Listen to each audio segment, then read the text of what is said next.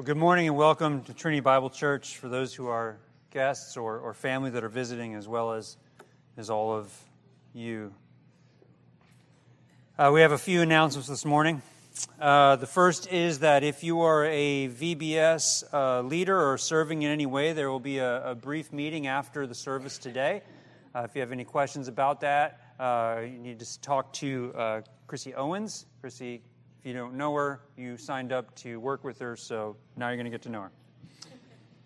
Uh, also, uh, on a um, May 21st, uh, there will be another uh, people, a group of people who are already getting baptized. And so, if you are um, interested in baptism and uh, are seeking to either get baptized or one of your children, uh, please contact one of the elders to begin a conversation about that. Again, that'll be in two Sundays on the 21st.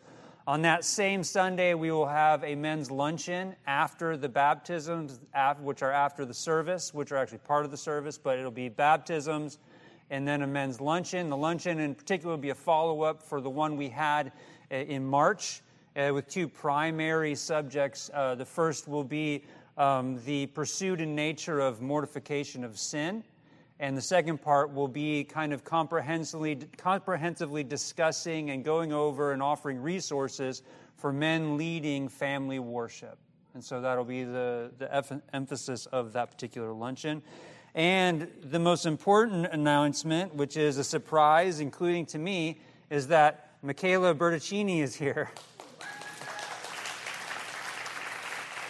If you don't know who Michaela is, there is a picture of her outside on the wall.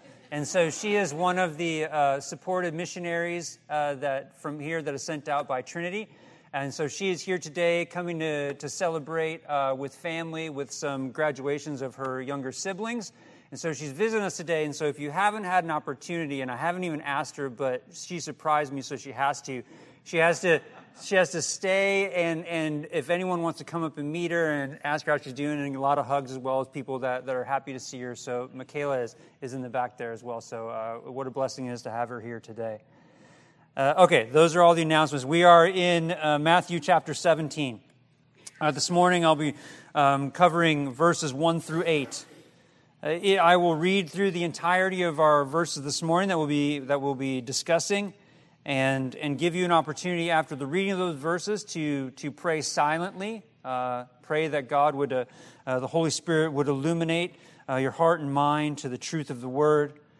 Uh, it's an excellent time if you are walking right now in unrepentant sin, also as we anticipate taking the Lord's Supper today. Uh, this time of silent prayer is a time to confess your sins to God, um, leave them to Him. Uh, those are sins that Christ died for.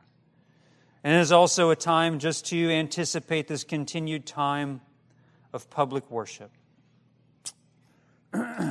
Reading now from Matthew 17, verses 1 through 8. And after six days, Jesus took with him Peter and James and John his brother and led them up a high mountain by themselves. And he was transfigured before them, and his face shone like the sun, and his clothes became white as light. And behold, there appeared to them Moses and Elijah talking with him. And Peter said to Jesus, Lord, it is good that we are here. If you wish, I will make three tents here one for you, and one for Moses, and one for Elijah. He was still speaking when, behold, a bright cloud overshadowed them and a voice from the cloud said, This is my beloved Son, with whom I am well pleased. Listen to him. When the disciples heard this, they fell on their faces and were terrified.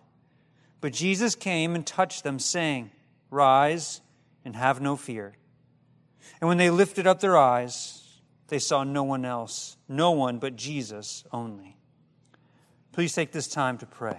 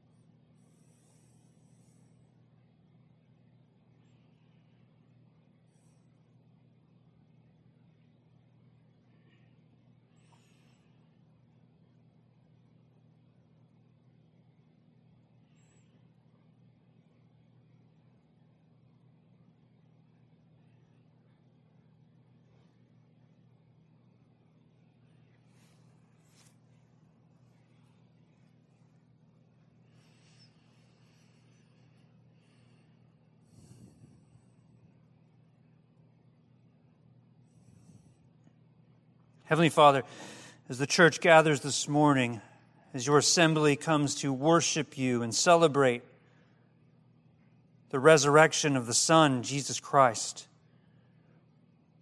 Lord, we do so through the power of the Spirit, the Holy Spirit, who regenerates and indwells and seals each believer. A promised inheritance a portion of which we will be ours in our in fullness when Christ returns. And as now the church we are we are gathered on this the Lord's day and through these elements of worship through prayer, through fellowship, through praise, through the ministry of the word and through the elements of the Lord's supper we pronounce the truth of who you are we pronounce to those that, that are in our assembly together with one voice that the Lord reigns and history moves according to his purposes. And we are here in such a time in these last days put together as a family, adopted sons and daughters, empowered by the Spirit to do the works of ministry, the good works you've prepared beforehand, so that you might be glorified. And God, when we do so, we pronounce and announce to the world that this world, this fallen world, is a lie. And we anticipate the coming of the kingdom and the king in all of his glory and all of his majesty will come to reign and recreate and resurrect the dead and unite them. No longer marred by sin, either in spirit or body, and forevermore to worship the one true God. But until such a time, Lord, your church comes to you this morning broken, marred by sin, redeemed, and yet in constant warfare with ourselves. Lord, I pray you challenge and convict us where we need. And in even a greater de- degree, comfort us through the power of the gospel of Jesus Christ. And Lord, we pray for the unbelievers in our midst, to whom all of this might be foolishness. God, we pray that you would use this morning as a part of your perfect and eternal plan to draw them to Christ through the power of your word and Holy Spirit. Lord, most importantly, we pray that your name is glorified in our midst in this time of continued public worship. We pray all this in Christ's name. Amen. Chapter 16 that we, we made it through was, was a, a monumental chapter. Uh, the disciples are, are introduced to this reality of who Jesus is. And while asking the crowds, Jesus asked them, What do they say about me? Some say you are John the Baptist, some say you are Elijah. And he asked the question, Who do you say that I am? And Peter answers, saying, You are Messiah, the Son of the living God. And Jesus informs Peter that it's by the power of God that he even came by that knowledge. And then immediately after acknowledging to his disciples, Yes, I'm the one, the long waited for Messiah, the one who will destroy sin and the curse and overturn it, the king that you've been waiting for. And the next portion that they would have anticipated would have been him saying, I'm about to march into Jerusalem, announce who I am, sit on the throne of David, throw out the Romans and all the other pagans, and we will once again have what we had for a short time under the King David. No. Instead, he announces, I must go to Jerusalem, the holy city and die. The same disciple that would recognize him as Messiah is the same disciple then that tells him, May that never happen. And he is rebuked for that. Jesus tells him he is tempting him away from his destiny. And then after that, Jesus opens it up a little further and tells them, Not just me, but all those who would follow me, who would live under the banner of my name, must also be prepared for such a destiny. Undoubtedly, the world will look at them as the world looked at Christ. And so here you have this group, this group that we watched through the life, through the ministry of Christ, through this gospel being at best wishy washy, at worst almost seeming in unbelief, and at all times no different than you or I in our own faith. And so then we have this next moment, this moment of, of Jesus taking the disciples with them, a few of them, three. And now he's going to show them something completely different. It said, After six days, Jesus took with him Peter and James and John, his brother, led them up to a high mountain by themselves, and he was transfigured before them. His face shone like the sun, and his clothes became white as light. And behold, there appeared to them Moses and Elijah talking with him. So, after this time that we just discussed, this summarization of 16, Jesus takes Peter and James and John, and he leads them, it says, up to a high mountain, just the three of them.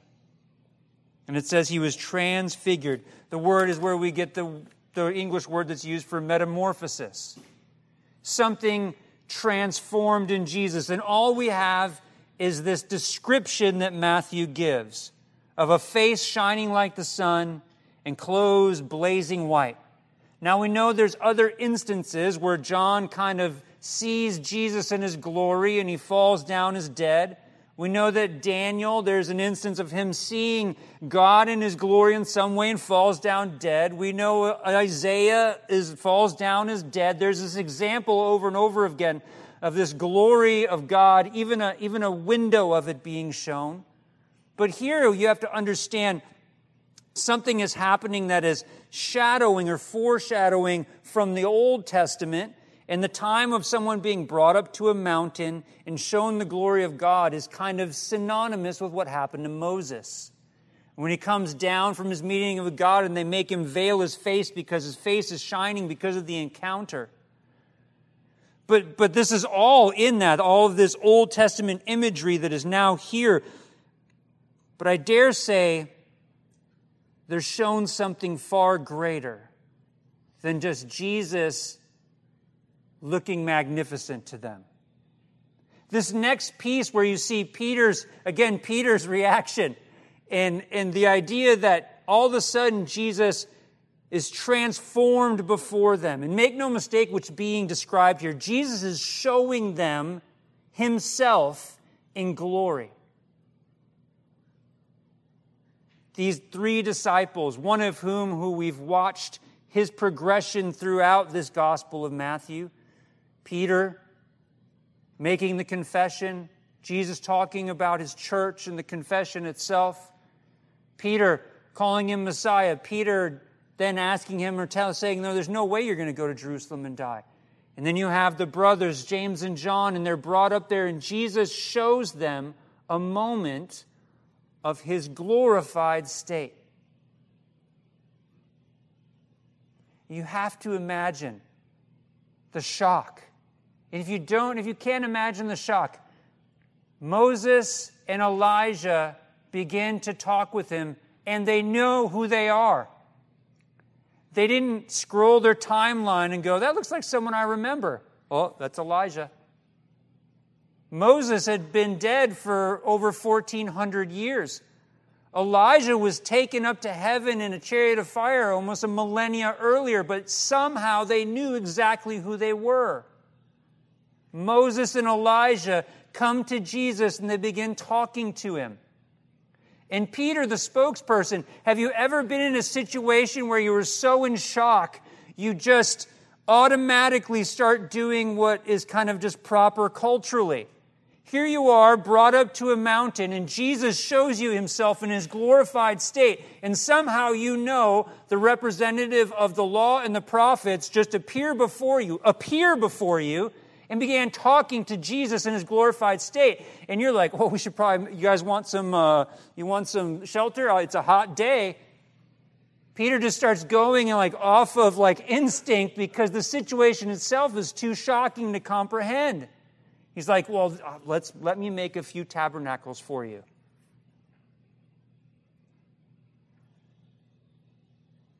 The point I want to make is that when you look at the life of the disciples, they had a hard time understanding spiritual truth, even though they had walked with Jesus, even though they'd seen everything that was impossible to describe, even though they had just been told, I am Messiah.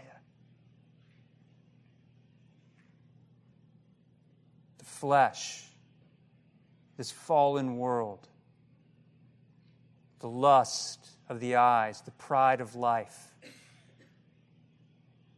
We all live at moments, even as believers in Christ, as if this world and everything in it is what matters. John warns against it over and over again, right? Do not love this world and at the same time, more often than not, our minds are consumed by the things of this world. The overwhelming weight of your schedule, the overwhelming weight of your career, of motherhood, of pleasing your parents, the, the draw and the call of being distracted and entertained we love this world, and so do the disciples. We live as if we believe and act in every aspect of our lives as if this world is the apex, the height of why we're here.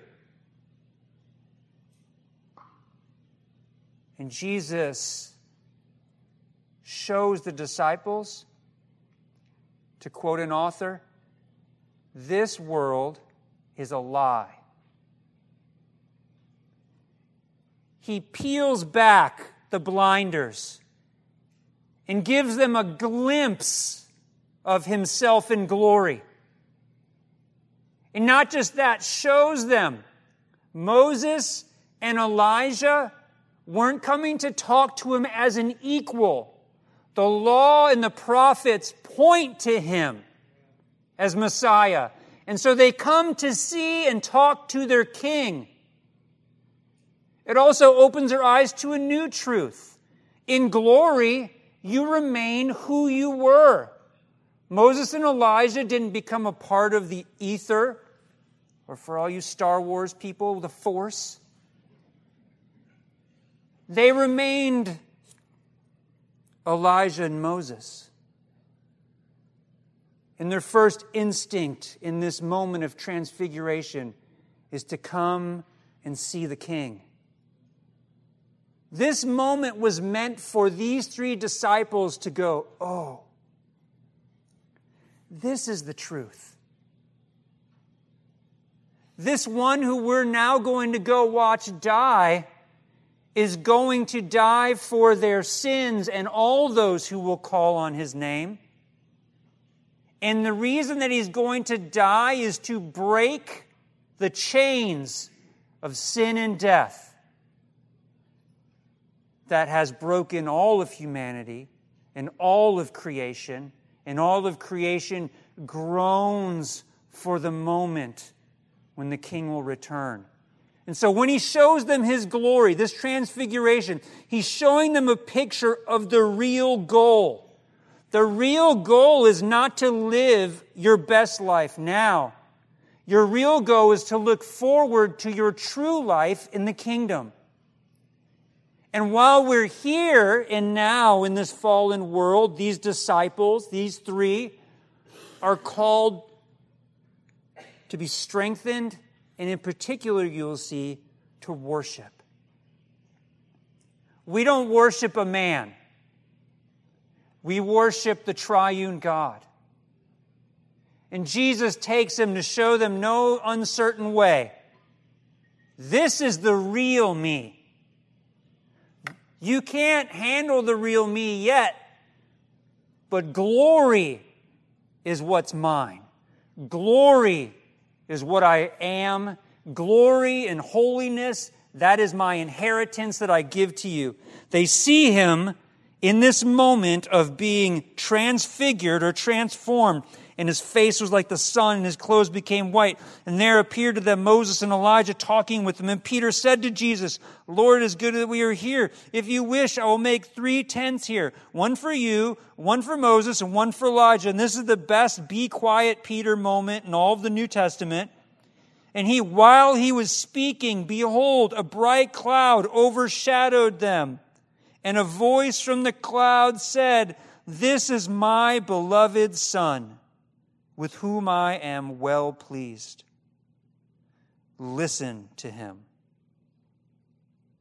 So while Peter is talking, the way this is written is meant to be while he's saying these words to Jesus, this cloud overshadowed them, or this cloud darkened over the area. And again, this is a this is a hearkening back to the presence of God, particularly in the Exodus. In the book of Exodus, this pillar of cloud or the cloud is representative of God's presence in multiple ways when he calls them to worship and revere him, when he's protecting them from Egypt and foreign nations, when he meets with Moses. All this, uh, this imagery is meant to be the Father. This is representative of the Father, uh, God the Father's presence being there at this moment when Jesus shows them his glory and Peter begins to announce what he'd like to do to pay honor to Moses and Elijah and to his teacher. The presence of God as a cloud comes over them and darkens the area, and then they hear this voice from heaven saying, This is my beloved Son, with whom I am well pleased. And in this last clause, listen to him or obey him. We saw this earlier, right? It, it's signifying something, these moments. During Jesus' baptism, you see the Spirit coming like a dove, and you hear the Father's voice announcing who Jesus is, his beloved Son. And that would mark the beginning of Jesus' public ministry. It's from that moment forward as John the Baptist would say, he needed to recede or he needed to be seen less and heard less because now the one that the forerunner was there to announce, Messiah, was actually there. And then you have the three years of Jesus' ministry that we've read through in summarized form as given to us by Matthew in his gospel. And now, as Jesus has already announced, we're almost there. We're almost at the end. I'm going to Jerusalem to die.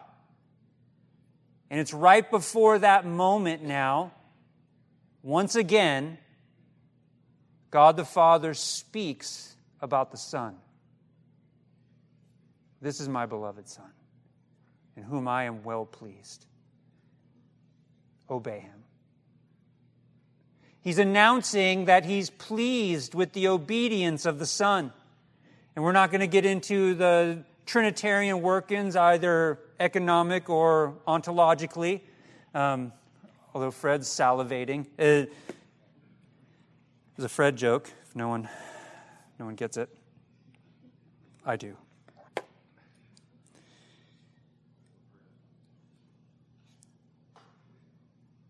When the disciples heard this, they fell on their faces and were terrified. But Jesus came and touched them, saying, Rise and have no fear. There's this idea of fear that's used throughout the New Testament, Old Testament. The fear of God, the fear of the Lord is the beginning of wisdom.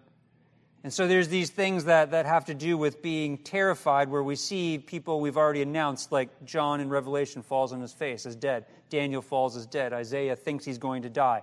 All these things, this idea of being within the presence of God in his holiness and you, hopefully acknowledging your own broken and sinfulness, know you cannot live in that presence.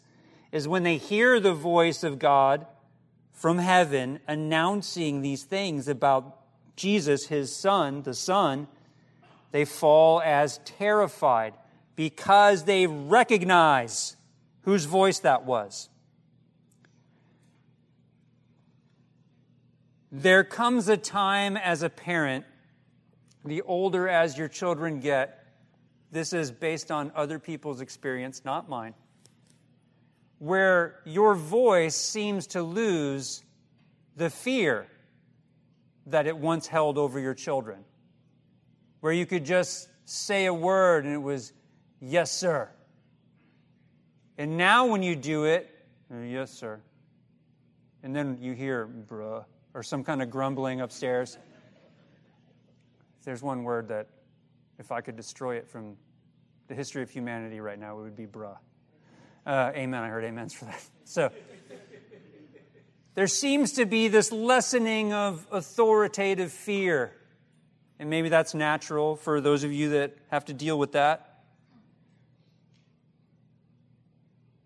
But the voice of God, heard from a pillar or a section of darkening cloud covering the disciples has no such diminishing return. The disciples know immediately whose voice that is. They know instinctively what they're being made a part of unworthy, weak, sinful, doubtful, prone to fluctuations in temperament and at the arrest of Jesus, who will, even after all this will still flee, showing more than anything the innate fallenness of human nature. But here, this isn't about them. This is about God and His grace and His mercy and His love for His disciples by showing Himself in such a manner to these three and the voice of God confirming it.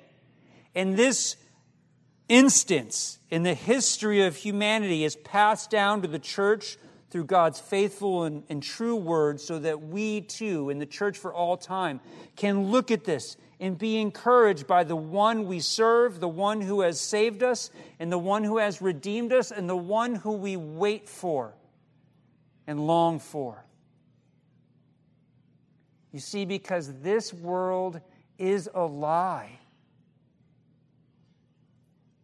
all that you obsess over, all that you make idols of, everything around you in the world and the way that it works is twisted in a sinful manner. And yet we so easily believe the lie, or at the very least, live as if the lie were true. Where does our hope lie? Not in comfort, where does our hope lie? Not raging at the television screen. Where does our hope lie?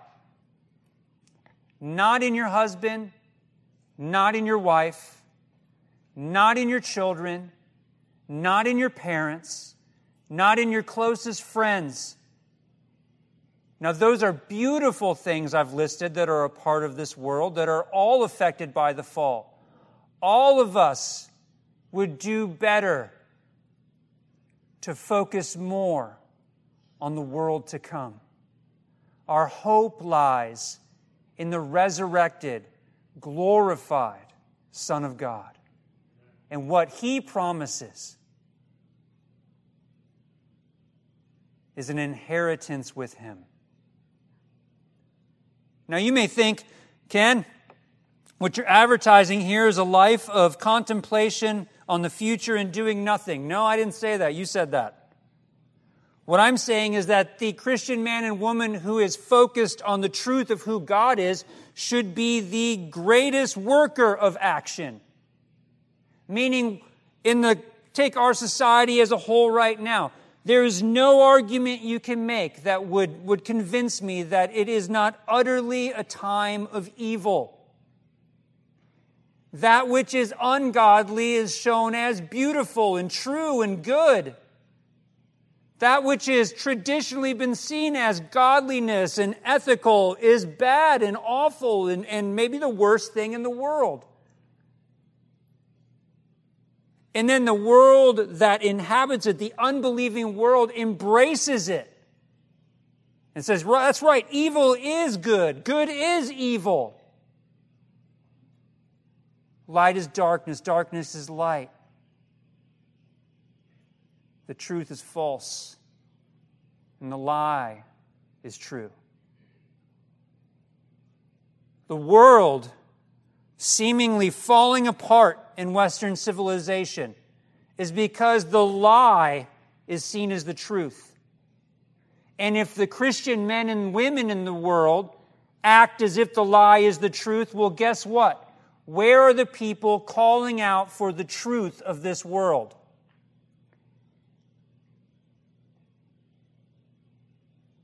Throughout the history of the church, Christian men and women have died as such a times as we are in. A little worm of a man in the second century, named Pliny the Younger, writes to the Emperor Trajan about Christians. And he said, These Christians are such strange creatures. They gather together and they worship their God on Sunday. And he talks about casually how he took a couple of the women who were part of a church and he tortured them almost to death just to get them to announce that they were no longer Christian. He couldn't understand why they wouldn't do it. And so they let them kind of stay in that state for a while. And he was asking the emperor what the best way was to kill Christians. The charges against them followed as such. They would not bow down to the statue of Trajan and offer any type of of offering to the gods of Rome. And so he tried new tactics of torture with these two women, and they would not renounce their faith. And, and for some reason, some would do such a thing, but most Christians, he heard by rumor, would not do such a thing. And then, of course, those women were murdered and thousands were as well in the coming centuries. Why? Because they were rowdy citizens? No. They were the best citizens. That was one of the early apologists wrote the same to Roman emperor. Like we pay our taxes. We're good citizens. We help the needy and the poor. We uphold law. Yes, we won't bow down to other gods, but this is a polytheistic society.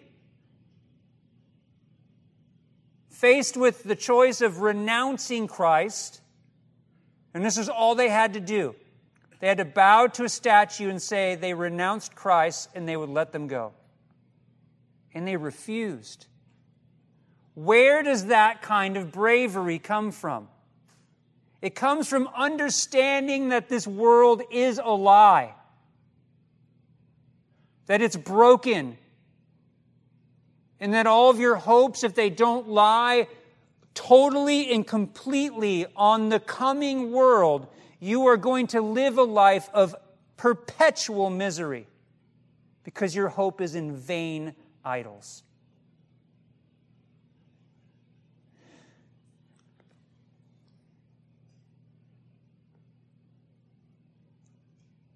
Parents,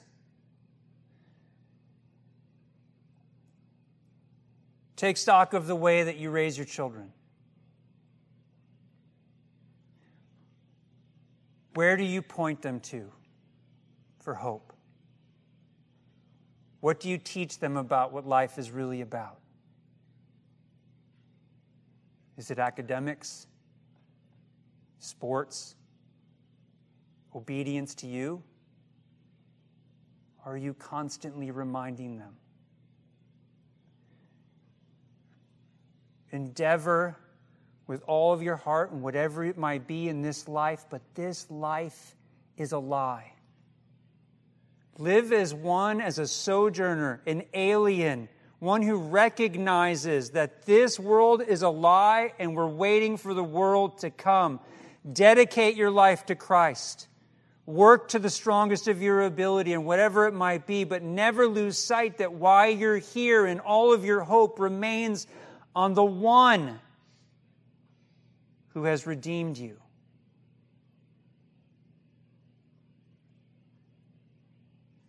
Husbands, sit down with your wives and remind them, remind each other in the busyness of life, we've been put together to glorify God in all that we do. And our hope is not in each other, our hope is in Christ, in Him alone. If you're a widower or you're single, there's a reason Paul points you to service of the church. Because you're perpetually reminded in your mourning, in your lamentation, that this world is a lie. And your hope is in the one to come. Be bold in your faith. Be strengthened in all areas of your life through Christ who has redeemed you. And like the disciples, in the worst of times, in the best of times, remember his words to them. Jesus came and touched them, saying, Rise and have no fear. And when they lifted up their eyes, they saw no one but Jesus only. May this be our life. Heavenly Father, grant your church mercy when we do not resemble you. God, challenge us in the many ways that we are seduced by this world. It beckons to us with ease with comfort, with distraction, with sin. It calls us to a life of mediocrity.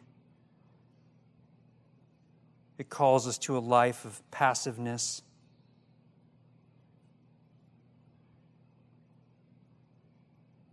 God, may it not be said of your church. Lord, strengthen us through the power of the gospel that while we, sinners, broken, rebels, indulging in every way in our own sinfulness, heedless of the condemnation that waited us. Lord, but you redeemed us for no good of our own, but through the good pleasure of God alone. Let us live lives as reminded of, of our future in glory and that the difficulties of this fallen world, the heartache, we'd be reminded and endure through such times through the power of the Spirit reminded of the Word, and always looking forward and upward to Christ our Savior. Lord, we pray that as we continue in this time of the Lord's Supper, in the continued worship, that you would be glorified. In Christ's name, amen.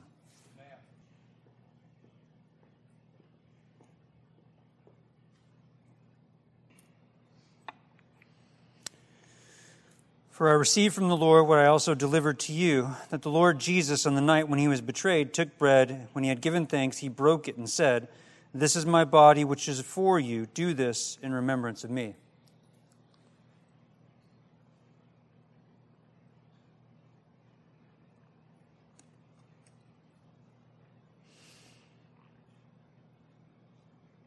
In the same way, also, he took the cup after supper, saying, This cup is the new covenant in my blood. Do this as often as you drink it in remembrance of me.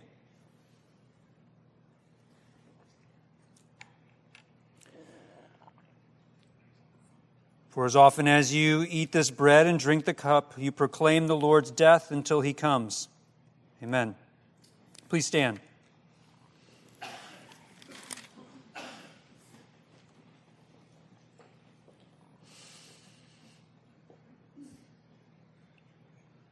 May the God of hope fill you with all joy and peace in believing, so that by the power of the Holy Spirit you may abound in hope. Amen.